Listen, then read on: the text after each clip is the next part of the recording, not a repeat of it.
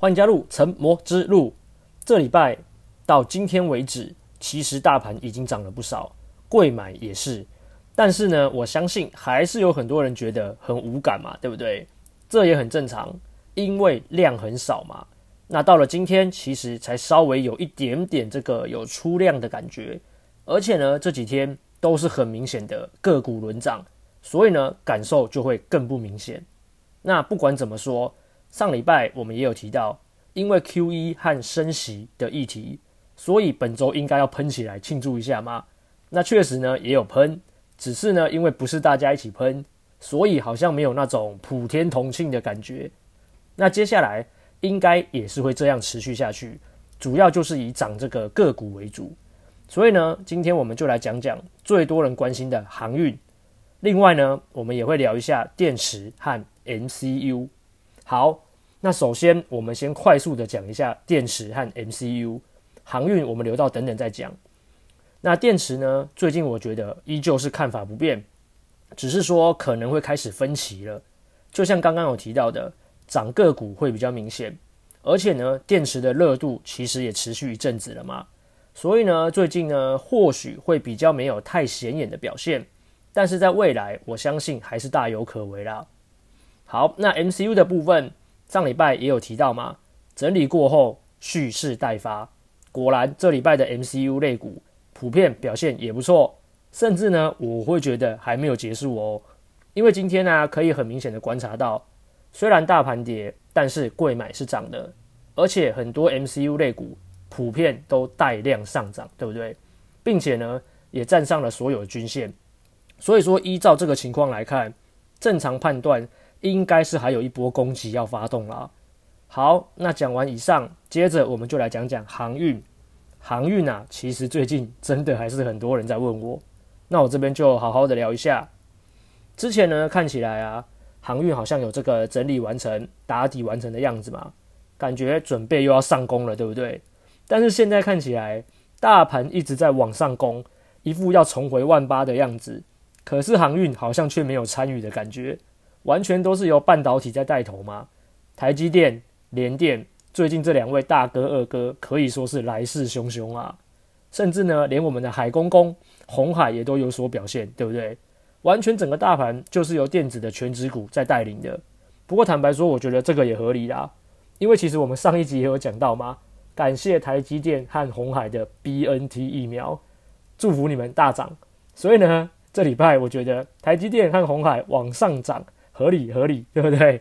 好，OK，回归正题，这波攻势啊，基本上航运还真的没什么贡献。那依照我们之前的看法，打底完成，准备上攻。可是现在这个看法看起来可能要修正了，因为大盘一直在涨，你没跟着涨就算了，而且盘整这么久却上不去，那就有那就怎么样，就很有可能变成是下去了，对不对？坦白说啊，我也真的是看不懂航运在搞什么啦。我之前觉得感觉有机会，好像要航海王再起嘛，对不对？但是这礼拜看起来好像又不太妙了，所以我只能根据现在的情况提供我的看法给大家参考。那根据这礼拜的情况看起来，航运确实不太妙了，有可能会反复的测试，除非有支撑，才有可能继续盘整，等待时机重新出发。那如果说支撑的力道不足呢？那可能就有会有可能就引发这个多杀多，融资断头，就有可能向下了。所以说，各位航海王在盘整等待的过程中，我知道是很痛苦的，因为你会一直看着别人在涨，但是却不关你的事，而且未来还一片迷茫，因为你不知道到底盘整完盘整完啦、到底是会向上还是会向下，到底有没有支撑可以撑得住？因为呢，我也无法告诉各位是否该出场或进场。是否该停损或停利？因为这都是根据每个人能承受的风险不同而决定的。所以呢，我相信你各位心中自己也有一把尺。那另外呢，美国这个 QE 还有这个升息的议题，我的看法不变，大家可以自己听自己去听这个上一集。那坦白说呢，下半年我是认为主流应该还是会重回电子股了，但这不代表船产会完蛋哦。我只是说。电子股的，嗯，不是啊，这个台股的重心啊，会回到电子股为主。那除非说船产又有出现什么惊人的大利多，还可以稍微的把这个镁光灯焦点拉回去一下，这样子。